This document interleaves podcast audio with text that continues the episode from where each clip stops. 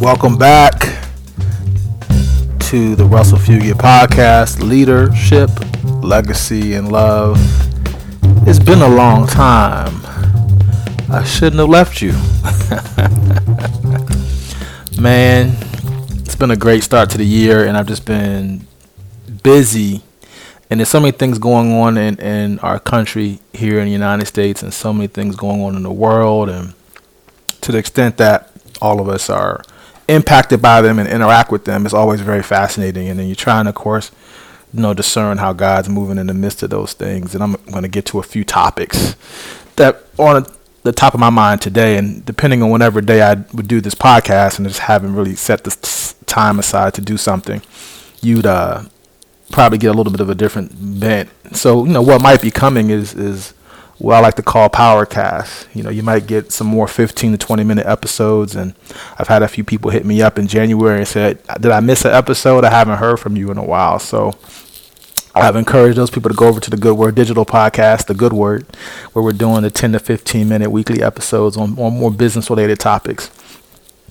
So you can always hear my voice there and, and get some of my perspective there, and primarily been doing interviews in that space had a great podcast this week. It's today's Saturday, February 9th, 2019. Did some good interviews in that space uh, this week um, with uh, Mark Allen Kennedy, the chairperson of the Virginia Small Business Democratic Caucus, around everything that's going on in Virginia and the political scene there. And, um, you know, back to our believer again. and, and I'm someone who ha- has met on a couple of occasions uh, Mr. Uh, Justin Fairfax and have grown to admire him, been rooting for him, and anticipating um, him running for governor in Virginia. And um, just painful to hear what's been alleged, um, but it's hard, um, even for someone I know personally, um, not well, don't have his number, don't know where he lives, right? But I've met and know. Um, following along on Facebook and social media and in the news before all this, um, yeah, it's hard. It's hard. It's painful for for everybody. Um, so just keeping him and his family lifted, and um, man, then you got the governor and attorney general who admitted to wearing blackface, and um, I don't even want to get into that. I'll just say I went to Trinity College, as you know, if you've listened to this, and uh, man, there were there were article there was an article in the New York Times like in the mid 2000s, which is after I graduated, about kids running around on that on my alma mater's campus during Halloween wearing blackface. So there's still a gap, and the word I always use is very it's fascinating. Um, you know, for my white brothers and sisters, it's fascinating. Um, the ignorance, the lack of knowledge is fascinating. I've had to talk to a few people um, who I know and love around uh, the movie Green Book, which is a whitewash story about a musical artist whose name escapes me and his white driver. And the white driver's son apparently has told the movie, and the story's now been whitewashed. And it's just a lot of love and patience. And what someone has quickened to me, know, I've been accused of, well, you should just shock them into the truth in the revelation of how whitewashed the story is. But someone who's a little more of a seasoned believer Christian said, well, Russell, you, you're excellent at applying grace and uh, yeah, I could confront everybody. and some people have said, yeah, you know, it's a whitewash story. No, I haven't seen the movie. If it ever came on TV and I wasn't doing anything, maybe I'd watch it. But I'm not lining up at the theater to go see it. I know it's winning awards and everybody says it's a feel good story. But when you understand the story's been whitewashed and it's not accurate, as someone who uh, favorite subject in grade school was social studies and history. It was a political science major, which is in part uh, you know, historical lesson, understanding how our democracy works and came to be with a focus on American government, it's hard to to hear uh, to know to go see a movie and know that you know it's based on a true story, but whose true story is it based on, right? So um, I still like to live in a world uh, that uh, addresses facts, even if the facts don't make us uh, comfortable or joyous or pleasant or entertained, right? So anyway didn't want to get into uh, to all of that, but man, um, like I said, there's so many things uh, going on. I've wanted to shift this platform to having guests, and I'm saying I'm probably going to have to bring the 15 to 20 minutes because it seems like people actually enjoy hearing a few of my thoughts and what I'm thinking on and, and, and working on and praying on in my life and in my family's life and in my sphere of, of, of living, right? And then, you know, I, I have some wonderful people who I really want to have on here and have some in-depth conversations. And I haven't even extended the invitations, but I have a list. So if you're listening, you may be on the list. And if you want to be on the list, hit me up. Um, you know, I'm doing the Good Word Digital podcast, which is like, you know, 10 minutes, you know, quick and dirty, two or three questions. Give me your thoughts on the business topic and we're getting out. But in this space, this is going to be 30 to 60 minutes uh, in depth. I have an interview I did with a business leader, with, with a, which is a really amazing story. Um, I might put that, you know, content in a couple places, but I got to clean the audio up. The next episode you're to get in this space is to be my talk at UMBC. I finally have the audio. Um, I have to do I think um, a couple things which shouldn't take long to do it to get it so that it will be of somewhat of a good quality here for this podcast. It'll be about 45 minutes. It's a speech I gave on October 17th of 2018, um, which really, in, in effect, will tell my story. If you aren't subscribing, there's two other podcasts I want to promote real quick. One is my brother-in-law Noah Kay's What If podcast. I was a guest on that show a month ago, and we talked about entrepreneurship and got a lot of feedback that people really love that. Um, my brother-in-law's network is global, and people from around the world. One person in particular um, reached out to him directly and was really um, encouraged by that episode. So check that out. It's the What If podcast by Noah Kay, and there's an episode on entrepreneurship. But if you want to get some deep Christian thought, contemporary Christian thought that pushes the envelope, right? That's my brother-in-law, and we, him and I jive. I think 99% I don't think there may not even be a one percent. I'm just leaving some gap because we're different people, right? But we're pretty in sync on a lot of the issues um, we discuss and the thematic, the themes, and the challenges we have with with with our faith and how it's uh, you know communicated and displayed in our culture and in the church. Um, you know, the church being the actual places that people go on Sunday mornings. Um, and and then the other podcast is someone who I've never met but I've interacted with briefly. Um, uh, Faith Cole and her husband Nathaniel Cole. Um, they have the These Three Remain podcast, which just launched. So I think there are three episodes in. Each episode's 20 minutes. And of course, these three remain faith, hope, love. So I think the new episode either came out yesterday, the 8th of February, or it's coming out the 15th, love, which as I think about it, Valentine's Day love. I don't know if they plan that, but they're pretty brilliant either way. Sometimes God just you know does things. So those are two I would check out. Um, subscribe to the RussellFugett.com to my newsletter. You can go to RussellFugett.com, get the email. And I'm gonna be blogging on a couple things um, that will somewhat jive with the podcast from time to time, including today. So anyway, um, I'm already about eight minutes in. This won't be a very long episode, but let me give you a couple things that have hit me. And of course, the last episode I got into talking about fatherhood, and you know, I've had some interesting thoughts and about that. And I can't remember everything I've said in my other episodes, but you know, have have certainly you know had challenges. Of course, um, you know, being becoming a father is always challenging, right?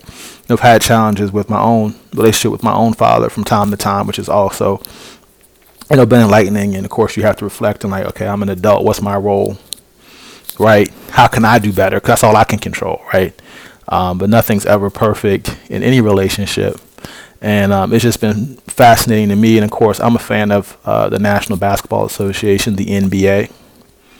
And, um, you know, you had uh, Anthony Davis's father coming out and making a statement that his son would never play for the Celtics because of how they treated um, Ky- uh, no Isaiah Thomas when he injured his hip. You know, Isaiah Thomas um, so as those of you who are basketball fans would know, would know, but those of you who aren't would not know, was on his way to probably getting a hundred million dollar contract. He had a hip injury. He tried to play through it. They got to the playoffs, close to a championship. He couldn't play through. He was no longer effective. And his he, Isaiah Thomas is like five foot seven. Like he's a little a little guy. He's probably one of the best little men, at least for a period of time in the league to ever play. He was a, a most valuable player candidate before he got injured, um, and now he's really not been able to really come back to play much in the year and a half since this injury. Um, he's bounced around to his couple, few teams now, three teams now. Um, is supposed to be get on, getting on the court soon. But anyway, Anthony Davis's father came out and made a statement. Apparently, his Anthony Davis was not happy his father made that statement, right? And then, you know, you have Ky- uh, Kyrie Irving, another popular player, and his father, and you know what role his father plays in his career has always been challenged and questioned, right? Um, and and you know, Kyrie played at, the, at Madison Square Garden. His father came out of the stands and hugged him because Kyrie's from northern New Jersey. So people want to say that you know, oh, Kyrie's, uh, you know, this whole thing was put on for show. You know, his father coming out of the stands, his family being there, and blah blah blah blah blah. You know, so it's just you know, I think I'm forgetting. Oh, and of course, man, I had to watch the Super Bowl. we all, I think, know what happened. The Patriots and Tom Brady, Bill Belichick, and that crew won their sixth championship in 18 years or whatever it is, which is absurd. And I'm turning the TV on, you know, I'm watching ESPN and just trying to get the scuttlebutt and hear what everybody has to think about the game, which is something I enjoy doing. And I've kind of, my father's been in that world, and I kind of interacted with it from time to time in terms of the sports talk landscape on TV and radio. I've met some of the people um, who are on air on various networks, um, and it's certainly a career path I've sometimes wondered if I had gone in that direction, right? Having had an internship at 17 years old, 18 years old, had my own radio show in college, if I had gone that direction, right? Um, but that's another topic for another day. Um, and then Tom Brady Sr. is being interviewed from his hotel room in Atlanta where the Super Bowl was played the morning after the game. And they're like giving him a long form interview, like, you know, and I'm like, man, so the fact that his son has won six Super Bowls gives his father a platform. I don't know much about his father or what he does or who he is, right? Um, but I've never seen him on TV before talking about talking about it. So it's like, man, they're interviewing his dad. Like, I feel like I've never seen that. Like when you know Cam Newton, no, they didn't win. Well, let's say Russell Wilson. I mean, I think his father's passed away. I'm trying to find an example, right? Um, Drew Brees. I don't know if I ever saw his dad. I'm not trying to make it a race thing, by the way. Um, just, I've just never seen anyone, you know, even Peyton Manning's dad. People know him. I guess maybe he was on TV, but Peyton Manning's dad played in the NFL, so that kind of would make sense. But I was just like fascinated. Not it's not a negative thing. I was just like, man, like Tom Brady Senior gets an audience, like so I just was just so fascinated in the sports landscape to see, um, you know, this whole thing about fathers, and I'm just like thinking about it, and I still wonder. You know, my father has talked to me recently about how he wants to see me be more successful, and he feels that, you know, um, the one thing he's one of the things he still wants to accomplish in life is to see me be in a better position, and that is um, a humbling and, and, and, loving statement in one sense. The other sense is like, man, I guess I haven't done enough yet that he feels that I'm in a good enough position. So then what, maybe what have I messed up, right? I, I might use another word than messed up, but I put this podcast on Apple Podcasts and I said the content was going to be clean and I want this to be a family program, but you get my point. So I'm like, man, like, you know, what haven't I done? I got a house. Um, my bills paid. Um, my kids are doing pretty good. My wife you know, will be four years coming up, and she hasn't kicked me out yet. I'll let you know if I make it to four years or five. Um, you know, one day at a time. My grandfather always said, by the way, when you know I would call him, and they, he was married for over sixty years until he passed away. Um, he said, yeah, the you know the first, let's say it was the fifty eighth wedding anniversary, and he always said, yeah, the first fifty seven years were the hardest. So that was always a laugh line, but always said the last year was the best, right? And so it's like you live in the moment. I took from that. He never said that. He never elaborated. He wasn't someone who was a very elaborative person, at least not with me. But I, as I thought about him saying that year after year to me when I would call to congratulate them on this the next milestone anniversary, especially once they got beyond 50, which they got, I think they might even gotten to 65. I have to ask, but they were married for a very long time. I would think about that. Like, yeah, the the first 57 years were hard, but the 58th year was the you know was the was great. Or the last year, right, was the was great, or the easiest, or the best, right. And it's almost like you put those other years behind. It's in the rearview mirror, both good and bad, right? You try to be even keel, and that really described my grandfather in an amazing way, like just so even keel, you know um, at least my experience. I've heard stories, right? When he was younger, and my and my and my dad, my uncles and aunts were younger, and my dad's one of six. See, I can only imagine. I grew up with two, and I've lost my temper with with my two little girls. You know, not, not, not in a bad way, but I can understand, and I can only imagine having six uh, kids in West Baltimore in the fifties and the sixties. Man, so um, so this whole thing around fatherhood, and I just still uh, think about it um, as I'm, you know, coming towards the end of my, uh, you know, in my fifth year as a father, and and and the other young people who I've had the chance to mentor, I wouldn't say uh, be a, a, father to yet. I don't think I'm quite old enough to mentor anyone and be that in that regard regarded that way yet. Maybe that time will come soon. But just been thinking about it. It's just fascinating to hear these public proclamations and people wanting to attack Kyrie Irving's father and Anthony Davis's father, but understanding the desire for their son for their for them for their sons, right? I don't have a son, but I can feel I can imagine it's not any different. It won't be much different, if different at all, for my daughters when they're adults, right? To still having a strong opinion and care and not going to be ashamed of voicing it and expressing it and doing what the heck I want because that's my daughter, that's my son. like, you know, so then of course you got to step back as I always do and say, okay, wow, like I understand again, I see God the father, right? I, I get it, right? You know, and I that's mine. So I don't care what you think. I don't care what you think. And sometimes in this world, we're out here. You know, we pray, we go to work, we live our lives, and we're trying to do things that we feel the Father would have us do. But then we worry about other people's opinions. You know, or even we're not happy with what our Father in heaven, maybe even on earth too. You know, asked us to do or told us to do.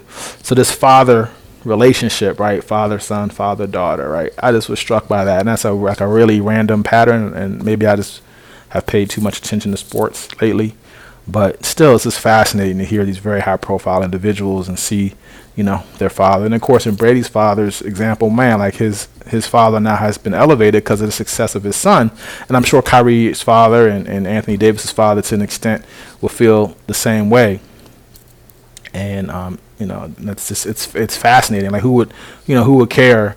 You know, if my father was quoted about something about me, no one's going to talk about it or because I'm not, you know, Anthony Davis trying to get from New Orleans to Los Angeles to win a championship with LeBron, right? So it's just different. Um, but it's still fascinating, and, and there's this ongoing enlightenment that at least is occurring for me around fatherhood. And so I just wanted to share that. It's been on my mind, and, and I didn't want to let February end. Um, the last thing I want to share, and I don't really have a whole lot I can say about it because I still don't have a lot of detail, which is like, all right, God, like, you know, I've emailed, you know, the dude, and I'm waiting to hear back on like the the bolted on specifics. But I've gotten um, invited to be part of a a delegation of Americans, about five or six of us, what I gather, who are going to travel um, the end of this month uh, to South Africa um, to do a couple things. First, we're going to attend uh, a venture capital and private equity conference, the Southern Africa Venture Capital and Private Private Equity Conference in Cape Town, at a, a fancy winery in Cape Town, as a matter of fact, right? Um, and then from there, we're going to be spending time, I think, in Durban, if I'm not mistaken, for about four or five days, working with like business leaders, people from the University of Western Cape, um, and uh, people from the U.S. Embassy around uh, tech transfer, startups, angel investment, venture capital investment, um, and, and, new business e- uh, incubation, um, with the idea of creating jobs, as there's a major unemployment problem in the economy, and there's just so much going on right now, in kind of in my universe and in my purview um, in in Maryland, at least that I'm aware of, in Maryland, where I live, around opportunity zones, and then around the whole um, mixed use retail model as it relates to you know real estate, um, but you know, a, but real estate in distressed or underserved communities, which tend to be black and brown, at least in urban centers, uh, but also in rural America as well. Um, the, the racial makeup, I'm sure, is different. Uh, but the the new tax law created these opportunity zones where, where there can be significant investment um, at, in a new tax advantage uh, class. Um, when the idea was that in these certain uh, areas that would in- incentivize investment, real estate development, and of course the model is trying to create real estate development that also creates uh, incubation model and works with universities and other organizations and institutions to, you know, be able to t- transfer technology and create new businesses that create jobs, right? Um, and there's a lot of methodology around it and research that says if you're a million dollar company, you're likely to have like, you know, eight employees. If you're a $10 million company, you're going to have this many employees. How do you create, you know, companies or a series of companies that can scale in one place and then in doing so uplift the community because you have all these people who are trained and have the skills needed to work for these companies. And then those you know people are able to then improve the lifestyle of their of themselves and uplift their families hopefully in place right in that same community. And therefore you know you have a better higher tax base. You have um, the need for you know gro- you know grocery stores and dry cleaners and other ancillary businesses pop up to service the economy that's created and and um, so that's the model that you've kind of seen play out in recent years and I'm not I'm not saying I'm completely sure that the model as it's currently been implemented it, it works um, for everyone but I am you know curious to see um, I think everybody's. I feel like everybody's always looking for the next moonshot. You know, who's the next Facebook? You know, why don't we have a black? Why don't we have a black Mark Zuckerberg? You know, and I think the answers to these questions are somewhat obvious to me, um, but I feel like that's not the point. Um, it's not to have the next, um, the next black Mark Zuckerberg, but really about how do you shift the economy to create, um, you know, opportunities. And there's a lot of interesting conversation down the street in Washington around how you do that. In of course the private sector and the university system. Because for those of you who don't know there's tons of intellectual property at these universities. Um, and like stanford has like been the one that always kills it in terms of how much of their intellectual property actually gets commercialized. But maryland's done pretty good as a university but other um, institutions have not done as well harvard mit i think also do very well of course where you have this intellectual property that's been created in the academy um, as a result of the research that academics are required to do, um, especially in the science, technology, engineering fields. But then you don't have the capital and the entrepreneurial ex, uh, expertise to take that intellectual property and make it into a commercial product. And as someone who's actually um, licensed IP out of a university in the past, I could tell you I've never told that story because we didn't get anywhere. Um, it's very hard. I'll just tell you, it's very, it's very getting that getting the IP was not hard, and I actually didn't even go through a formal channel to get it, which is the. And that's the crazy thing. There was no process or mechanism to get the IP, and so we just had to, you know, forge ahead. And you know, when things didn't work out, there was no body saying, "Hey, there's a better deal," or "Here's five other, you know, pieces of IP that could be better or, or more lower hanging fruit." It's like you know, no one cared. It, it just it just completely happened in a vacuum. You know, so I lost money, lost time, and, and it kind of was what it was. You know, I just went totally, you know, was able to do it because I had relationships, um, and we had some expert expertise, but we couldn't overcome, um, you know, some of the obstacles, right? Um, so I get it. So anyway, I'm going to South Africa. Um, you know, my, my friend who invited me, my, my former business associate and still friend, who invited me is just coming back. I should be getting the details. So, you know, go to the website, follow along on social media, you know, Instagram and Facebook um, will probably be the main places at Russell Fugett. Subscribe to the newsletter. Um, and man, just, just stay tuned. And I'm um, going to be bringing a few episodes. Probably the next two months, you're probably going to get two or three episodes, certainly one on South Africa. I'm working on seeing if I can get a good interview subject to do something relevant for um, you know, Black History Month, which will be exciting. And, um, you know, also have my UMBC speech, which I want to share next um, while I'm gone. And that could be a little bit of Black history because I do talk about my family background and my uncle and some other topics. So, yeah, it could be great. So, thank you for listening to this show and just stay tuned. Um, be encouraged. Um, there's so much going on. I look forward to sharing even more of it in the days ahead. God bless you. Subscribe, share, follow along, and I'll be back in this space very soon. God bless.